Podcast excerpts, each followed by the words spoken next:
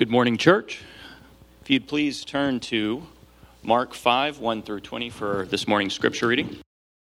They came to the other side of the sea, to the country of the Gerasenes. And when Jesus had stepped out of the boat, immediately there met him out of the tombs a man with an unclean spirit. He lived among the tombs, and no one could bind him any more, not even with a chain, for he was often even bound with shackles and chains, but he wrenched the chains apart and he broke the shackles in pieces. No one had the strength to subdue him. Night and day among the tombs and on the mountains, he was always crying out and cutting himself with stones. And when he saw Jesus from afar, he ran and fell down before him and cried out with a loud voice. He said, What have you to do with me, Jesus, Son of the Most High God? I adjure you, by God, do not torment me. For he was saying to him, Come out of the man, you unclean spirit. And Jesus asked him, What is your name? And he replied, My name is Legion, for we are many. And he begged him earnestly not to send him, not to send them out of the country. Now a great herd of pigs was feeding there on the hillside, and they begged him, saying, Send us to the pigs, let us enter them. So he gave them permission, and the unclean spirits came out and entered the pigs. And the herd, numbering about two thousand, rushed down the steep bank and into the sea, and drowned in the sea. The herdsmen fled and told it in the city and in the country, and the people came to see what it was that had happened. And they came to Jesus and saw the demon possessed man, the one who had the legion, sitting there, clothed and in his right mind, and they were afraid. And those who had seen it described to them what had happened to the demon possessed man and to the pigs. And they began to beg Jesus to depart from their region. And he was getting into the boat. The man who had been possessed with demons begged him that he might be with him.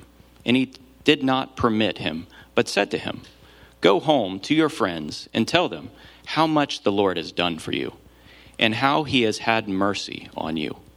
And he went away and began to proclaim in the Decapolis how much Jesus had done for him, and everyone marveled.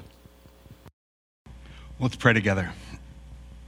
Heavenly Father, we thank you for your word this morning. We thank you that it is can be read in our midst, can be understood and we pray that by your word you would work, that you would put your power on display to our hearts, minds, and circumstances.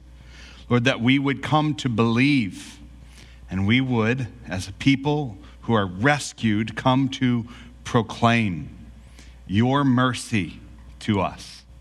Thank you, Lord. We pray that you would do this work in our midst this morning, and we do give you praise. We expect your word and your spirit to work in the midst of your people this morning. So we pray this in Jesus' name. Amen. Man, what a passage. What, what an episode that we just had recounted in the midst of the church this morning from God's word. This is uh, often titled something like Jesus heals a man with a demon. And then we hear the word demon, and it's like it's the only word that we heard. And so this passage is about demons. And we're going to preach about demons and we're going to talk about demoniacs, right? Oh, come on, not if we're paying attention to what Mark's doing as he's working his way through. This passage is not about demons.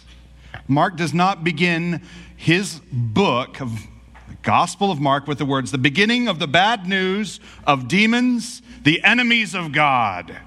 That's not how he begins. He begins with these words the beginning of the gospel of Jesus Christ, the Son of God. What does Mark want to make sure that we definitely know? We have confidence in, that we have grown in our understanding of and our faith in. It's Jesus. The purpose of the Gospels and ultimately the purpose of the whole of the Scriptures is to reveal the person and the work of Jesus Christ, the glory and grace of our God and Savior. That's the point of our passage this morning. This passage is about Jesus, and particularly, this passage is about Jesus who has authority and power over all things, even a legion of demons. This is Jesus. This passage comes in the midst of a trilogy of power. All right, at the end of chapter four, we had the calming of the storm. And Jesus puts his power on display in the midst of a natural circumstance. As I was looking at that, that this trilogy of power, really it launches with Jesus' power over a natural circumstance and his working of faith in the minds of a people who were feared, filled with anxiety and fear. So it's, it's God's power over circumstances toward us and our anxiety and fear, and replaced with trust and faith. It's a test of faith to trust the presence of the Lord in the face of pressing reality and impending death. In the second episode in our trilogy on power, we have the beginning of Mark chapter 5. We have his authority over demonic power. Jesus overcomes the legion of demons. We have the suffering of the soul, where we had the suffering of the mind in fear and anxiety in the previous passage. Today we have the suffering of the soul under the weight of evil and sin. We see the Lord intervene with compassion. We're not going to miss that today. His compassion is present and his authority. And he works as a compassion and authority to rescue a man from both the power and the presence of evil. Next week, we're going to look at the third part of our trilogy of power, and we're going to look at Jesus healing a woman and raising a dead girl. Jesus overcomes next week as we look at that passage. He overcomes disease and death, sickness and in pain. So we have the sickness of the body and the pain of death. So we see Jesus' power at work in the mind, at work in the soul, and at work in the body. We see the Lord intervene to bring wholeness not only to the mind and soul, but to the very body of the ones that he comes to save. But don't miss how Jesus uses his power. You see, these, these are clearly, Mark recording for us a trilogy of power, but the way that Jesus uses his power is to rescue his disciples, right? And then to, to go to a man who was beyond hope in our passage today and then to rescue a woman and a girl whose bodies had failed them. Friends, these passages are not just about the power of our God. These passages are about his comfort and his grace, the love and compassion of the powerful Jesus. Listen to, to, Mark chapter 10, verse 45. Really, it's, it's at the center of the purpose of the book of Mark. In Mark chapter 10, verse 45, it says, For even the Son of Man came not to be served, but to serve, and to give his life as a ransom for many. So, if in our passage today we find in this trilogy of power that He is the Lord and He is authoritative and He has great power, what He has done is He has come to leverage that power to put His glory on display in compassion upon people in need of rescue. And this morning, that's good news for us. This is who we are. We have a great and glorious, authoritative, and powerful God at work to redeem. If we look at the context of our passage this morning, I do hope you have your Bible open still. We're going to look at the details as we work through this passage. There's so many details, so many important words. We find right away an unclean spirit and an unclean man. Jesus is fresh off from shutting up the storm in last week's passage. It ends with this the disciples filled with fear. Who is this then that even the wind and the sea obey him? And they came to the other side of the sea. You see, it just flows. We're right there in the sea being rescued. And then they step off the boat, and this passage begins. Jesus is fresh from shutting up the storm. And he's confronted with a demon possessed man who runs up to him as soon as he steps out of the boat. I get the image that he must, there's a mountain nearby. We see that in the episode with the pigs just a little bit later. I get the, the image of him being sort of up on a, a place where he could see the boat coming. And this demon possessed man knew who was coming. He came running. And he met Jesus as soon as he stepped on the shore. Now, as we look at this man, we're going to call him a demoniac. We're going to call him a demon possessed man because that's what the scriptures call him. But that's not all that he is. We shouldn't lose the perspective that the passage is going to give to us that this wasn't just a demon possessed man, this was a man. A man. You see, oftentimes when we look at people who are suffering, they become their suffering, and we lose the humanity of the person who is suffering. And the person who is sinning, they lose the humanity because of their sin. The person who is oppressed loses their humanity because of the oppression. This is a man even though he's oppressed by a legion of demons. Here's how we find him. If you look at the passage, what we see is in verse 3, first of all, he lived among the tombs. That's a problem. We see that he's unsuccessfully bound with chains. All right, that's a big problem. If you have a man who is raging, and you try to bind him so he doesn't hurt himself and others, and he's able to break the bonds, now what do you do? And we find him crying out.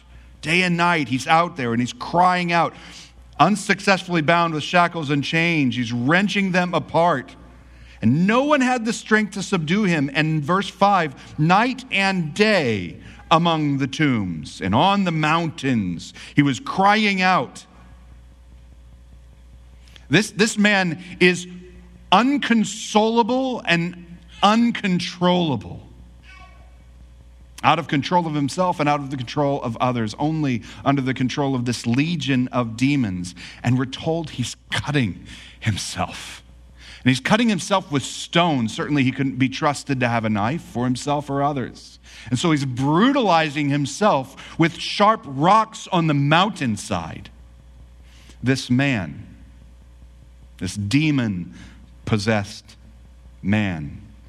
I don't think Mark could have given us much more details about this man's hopeless suffering. So quickly, Mark rapidly moves us through the reality of his suffering. He is literally a tormented soul.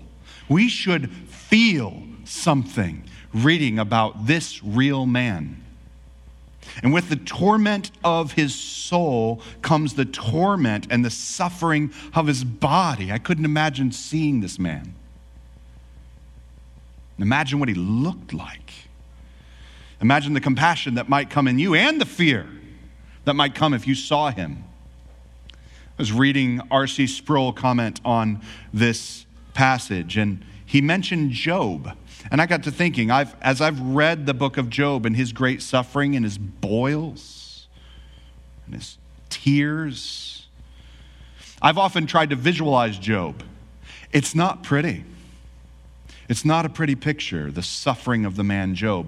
But here's what R.C. Sproul says I wonder whether Job's misery, as terrible as it was, really approached the misery of this poor soul who was tormented every moment by the focused power of hell. Do you have any compassion for this man? Can you see him? Mark certainly invites us to, with all of his detail. The question for me is in seeing him and thinking of Job, I think, well, at least I haven't suffered like those guys did whether it's Job and the severity of his suffering or, or this tormented soul? Do we really need Jesus to rescue us for e- from evil? Or in all of the descriptive power that Mark uses, does it serve to maybe distance us? That we don't need what he needs? Do we really have any need for this passage personally today? Or is it just a curious tale about demons that isn't really relevant to a sophisticated society like we have today? Right? Let's just be curious and learn about how things worked back then. I don't know if you're influenced by a demon, but you and I both know what it is to befriend the enemy of God. You and I both know. This is exactly what the believer has been rescued from. Ephesians chapter 2 puts it powerfully, clear. We were all once children of wrath like the rest of mankind, like all of them, following the prince of the power of the air that's at work in all the sons of disobedience. This is, this is the way that we are apart from Christ. We don't have to be, talk about demon possession to know what it is to befriend the enemy of God. There's a simple word, we use it a lot. It's called sin.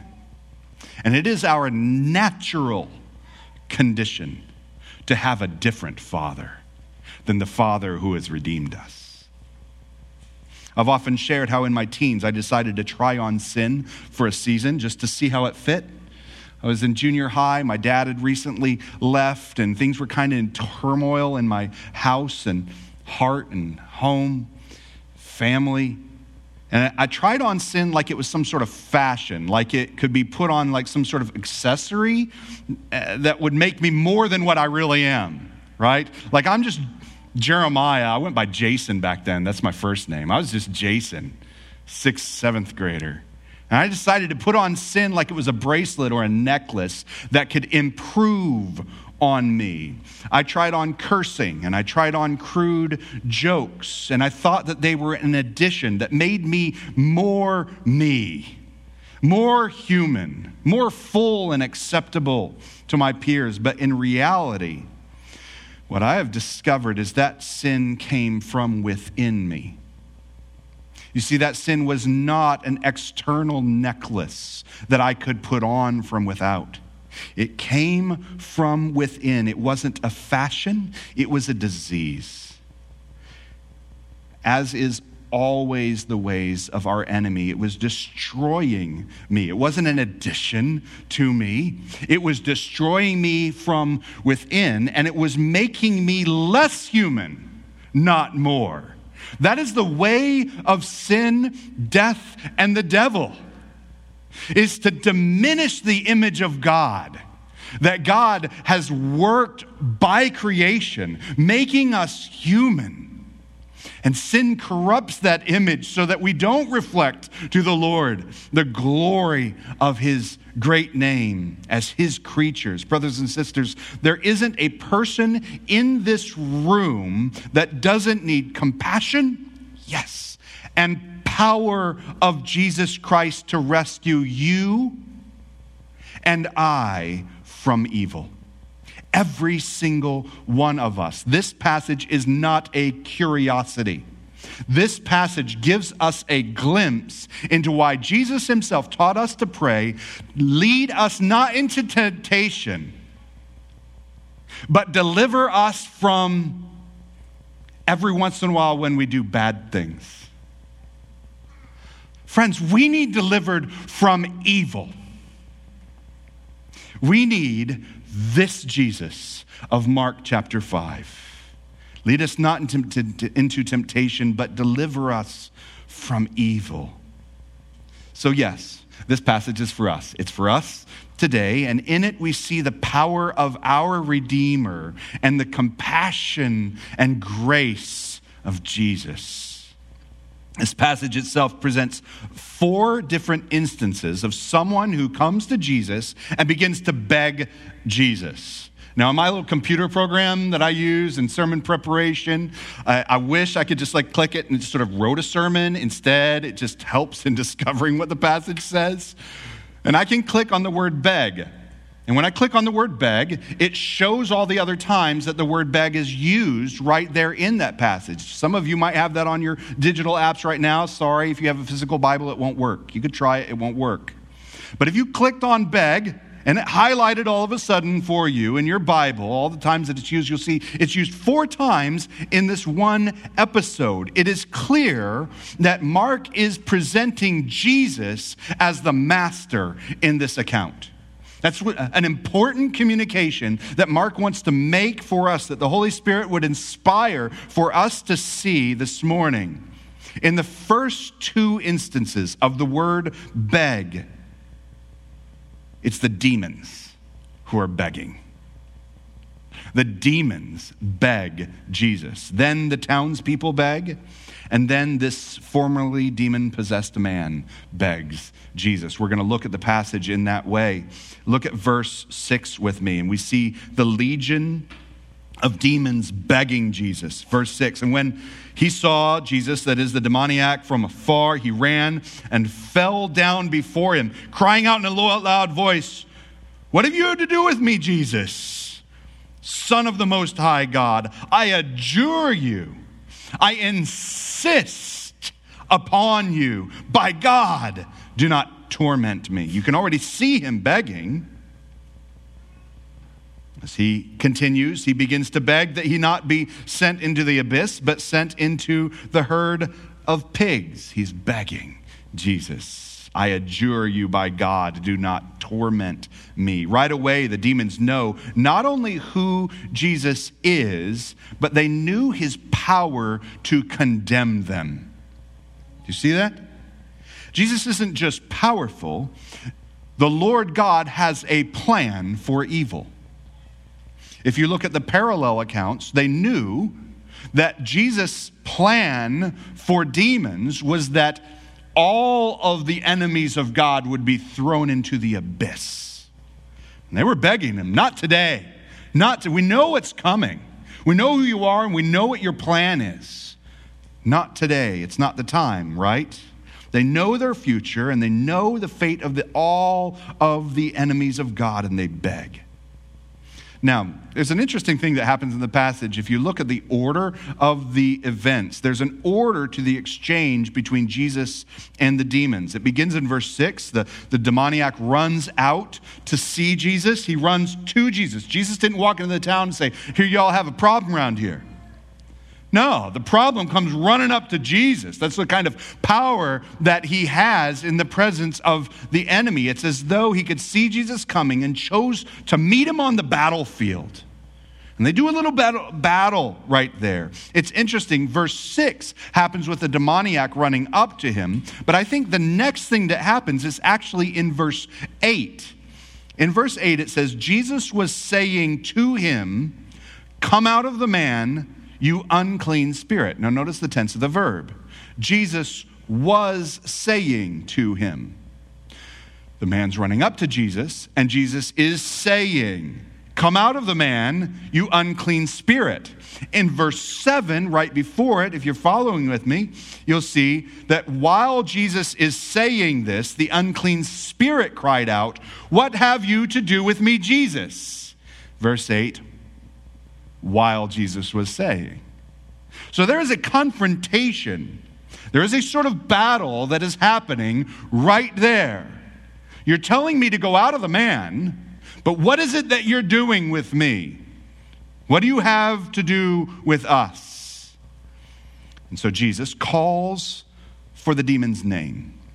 Now, We've talked about this in the past that when Jesus is confronted by unclean spirits in the past, that their naming of Jesus, and even in our passage today, their naming of Jesus is an effort to command mastery over him. That if, an, if one could name the other, then you could take a position of authority over the one that you could name. And they name Jesus as I know who you are, Jesus, the Son of the Most High God. And tries to take the high ground. But Jesus demonstrates that he alone has authority in the episode by demanding the name of the demon. In verses 9 through 12, the demon gives his name as Legion and he begins to beg for mercy. My name is Legion and I know what comes next. Because he knows he's lost this little battle that happened right there. The military connotation of the name Legion You see, this wasn't just a demon hanging out in a town. This were, was a, a whole cohort of, of demons. The word legion is a Roman word meaning up to 6,000 soldiers in a unit. And these demons were in that town doing battle. He could have said lots of other names, could have said bunches and bunches, right? And we would have thought, oh, how cute. There are bunches and bunches of demons. No, I said legion, like a battle term. They've gathered and grouped in the Decapolis, in this particular town, in this region, because they're doing war, not just with this man, but with the whole region, all of what is happening there. But instead of waging war against Jesus, they're brought to their knees. Legion is brought to their knees to beg for mercy. This is a military cohort of demons, and they're brought down in a battle with just one man. Can you see it? I asked you earlier if you could see the man. Can you see Jesus and the demons? And he puts them down. He stands up and puts them down. They ask for mercy. And Jesus grants permission because he's the master. He can tell them whatever he wants, and he grants them their request. Their request that they would be sent into Verse 11 pigs that were feeding there on the hillside begged him, let, Send us into the pigs, let us enter them. So he gave permission. The unclean spirits came out, entered the pigs, and the herd, numbering about 2,000, rushed down the steep bank into the sea and drowned in the sea. Jesus knows that the time has not yet come for the full judgment of Satan and his minions. And while he commands this horde of enemies to depart from the man, he allows them to inhabit nearby massive herd of pigs. Massive. I don't think I've ever seen 2,000 pigs in one place before. I'm not positive I want to see 2,000 pigs in one place ever. This is a huge happening. And then I'll tell you one thing I don't want to see 2,000 pigs stampeding down a hill and rushing off into the sea. Friends, this is a sight to see. But note who gains mastery over them when they're sent into the pigs. I don't know what the demons thought would happen. The pigs freaked out, much like the man who was cutting himself. The pigs were terrified and ran down the hill to their own destruction. James Edwards, in his commentary, writes The power to prevail over the demoniac, the demonic, resides with Jesus himself. He, he didn't have to call on a cohort himself, he didn't have to call down a group of angels. Jesus, it says, he speaks and the demons are expelled. I love this. His word is his deed. He says it, and it is. I'm reminded of last week's words. As he stands up to command the storm, his words are shut up and stay shut up. Peace and remain that way. His words are his deed, and it is so. Now we see that even an army of demons submit to his command. Who is this? Who is this? That even the demons shudder at his name. Verses 14 through 17, we see the second group of people, the second group of people who beg Jesus. The townspeople beg him. In verse 14, the herdsmen, they fled to tell all the surrounding community what had happened. What did the people find when they returned? And again, we have details. It's in the passage. We have details about what the people find. The herdsmen, when they came back, they came to Jesus and saw, verse 15, the demon possessed man. No, they didn't. Right? What did they find? No, they found the one who had the legion sitting there, clothed and in his right mind. And they were afraid. You know what they found? They found peace. Be still. Jesus had quieted the man. and he was quiet. I can't tell you how many times I've read that verse this week, and it, it as much as I would visualize the, the carnage, the atrocity of what this man's life was moments before, and all the town knew what he looked like, you and I visualized him. And now we see him. And we see the last thing on the planet I would expect to see walking into that town that day. The man was sitting, sitting, clothed, and in his right mind. I'm moved by that. This raging wild man, the demoniac, is a demoniac no more. He's just a man. And he's just sitting at the feet of Jesus. He's fully human for the first time. He was powerful. He could break change. He could yell and rage. And finally, he's human. But when the townspeople come upon the scene, their response is to beg Jesus to leave. Look at verse 17. It says that they begged Jesus to depart from their region.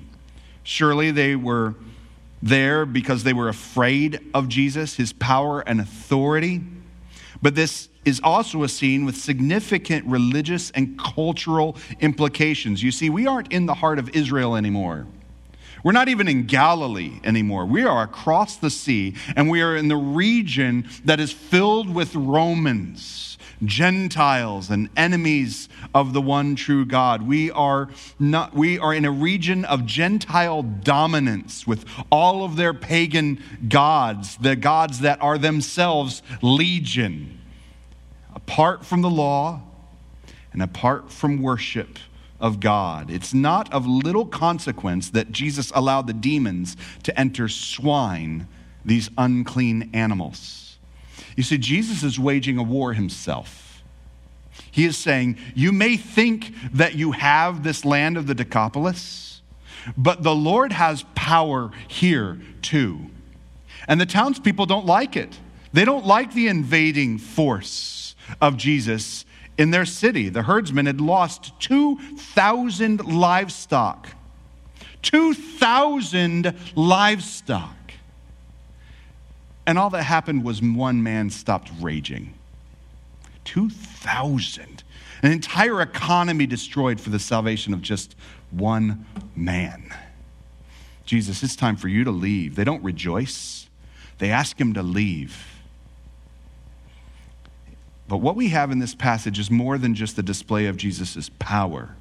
We have the display of Jesus' compassion.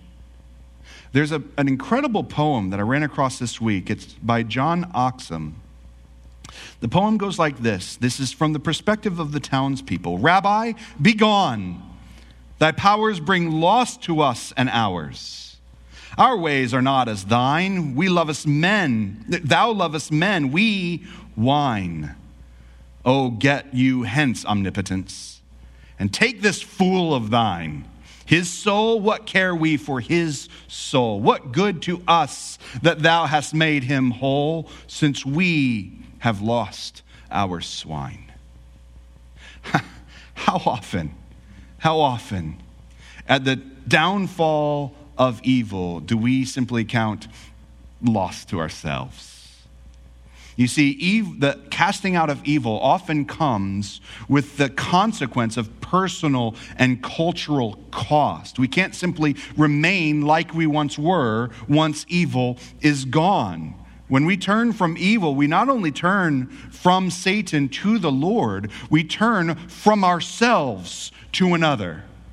We turn from an old nature to a new nature. We turn from an old spirit to a new spirit.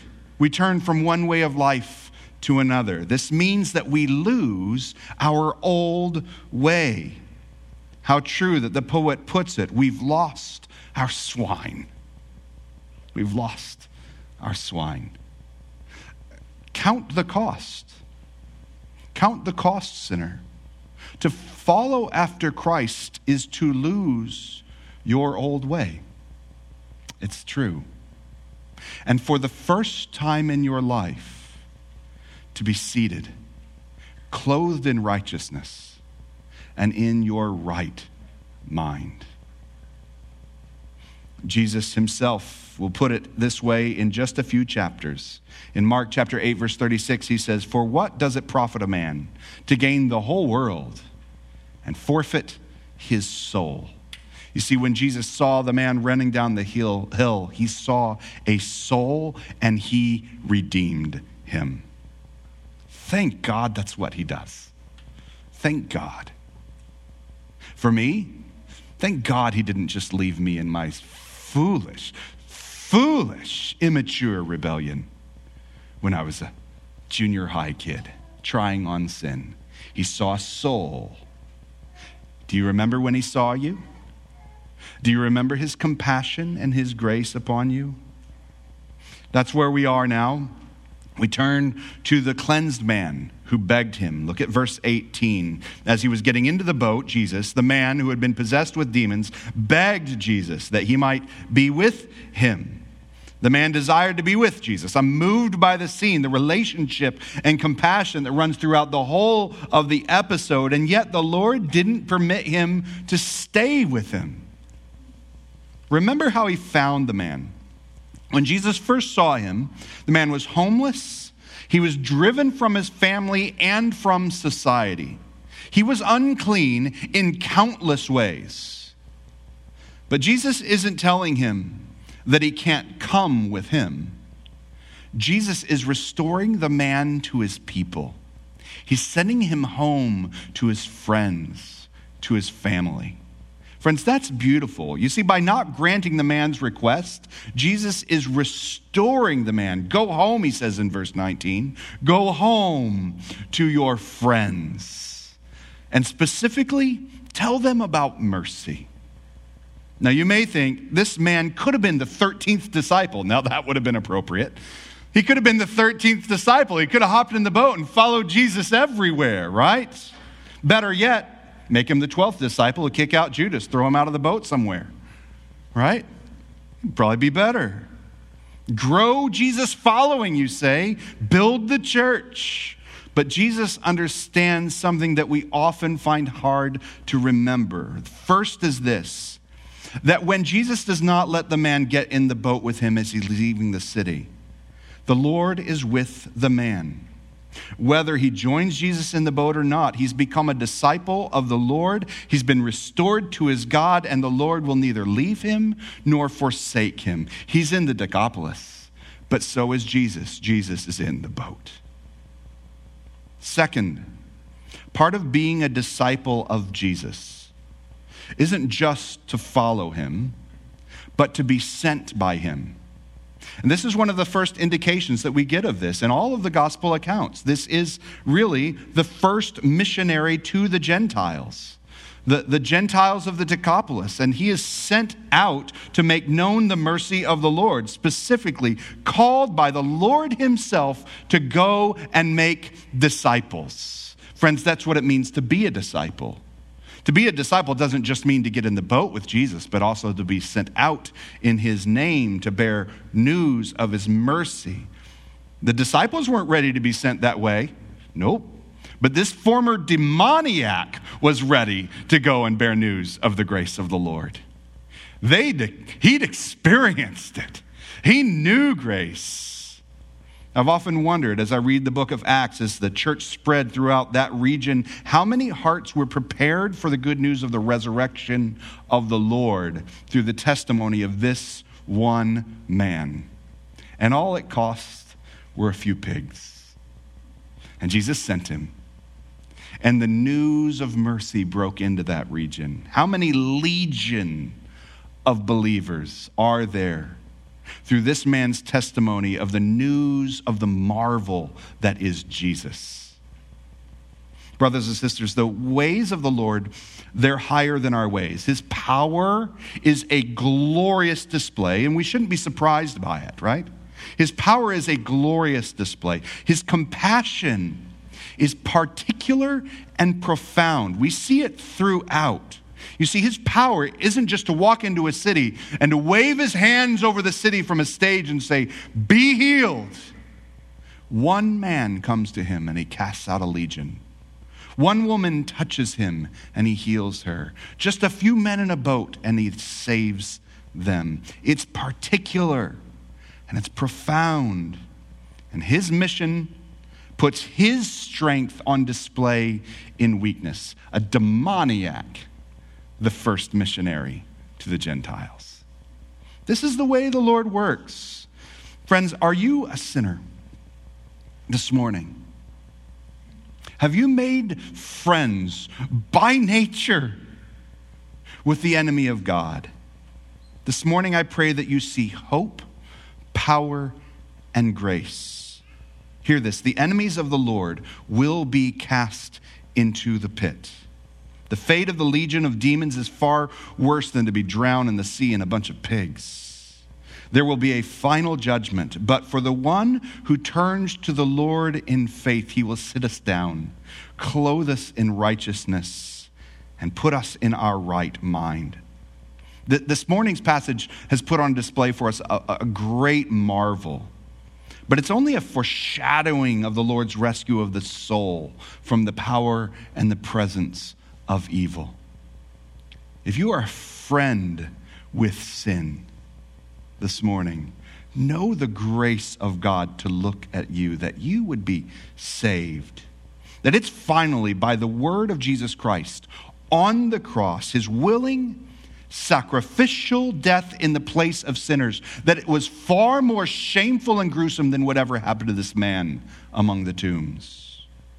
That all who call upon the Lord will be saved from their sin and restored to fellowship with God. That can be your story. What does this mean for you this morning? What does this mean for all who have trusted in the name of the Lord? That you would f- sit at the feet of Jesus, recognize that apart from him, you're crazy. You're not in your right mind. That you aren't fully who you were made to be. You are not fully human. Because as humans, we were made in the image of God. And we deny that image in our sin. We've been rescued. The call for us this morning is to sit at the feet of Jesus. Don't walk any longer in the ways from which you have been rescued. When you see those ways and you're trying to put them on as if they would improve you in some way, remember that you have been remade, reborn, reclothed, redeemed.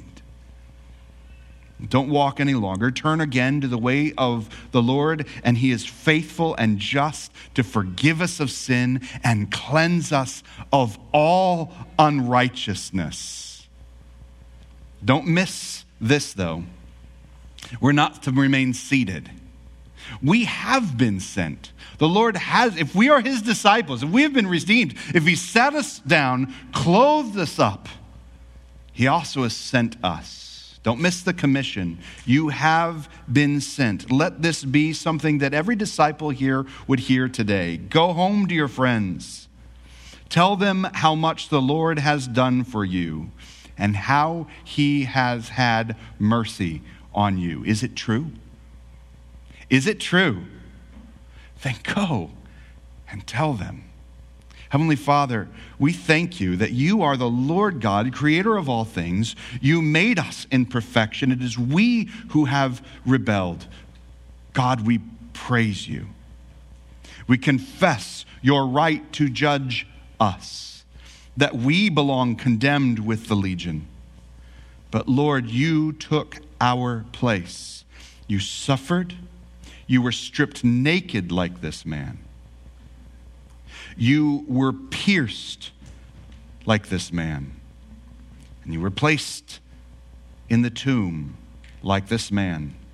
But because you took his place, he can be clothed and have right fellowship with his Redeemer. Thank you, Lord, that you are victorious, that you yourself broke out, not by the rescue of another, but by your own power, that you are the resurrected Redeemer. And so, Lord, you are at work among your people today. You are still sending us, and you're still going with us. I pray that you would give us the boldness that we need to go and tell our friends if we have received mercy, mercy ought to be on our lips. Thank you, Lord, for the testimony of your grace that you have given to your church, that by grace we have been saved. Thank you, Lord. We worship you today. In the name of Jesus, amen.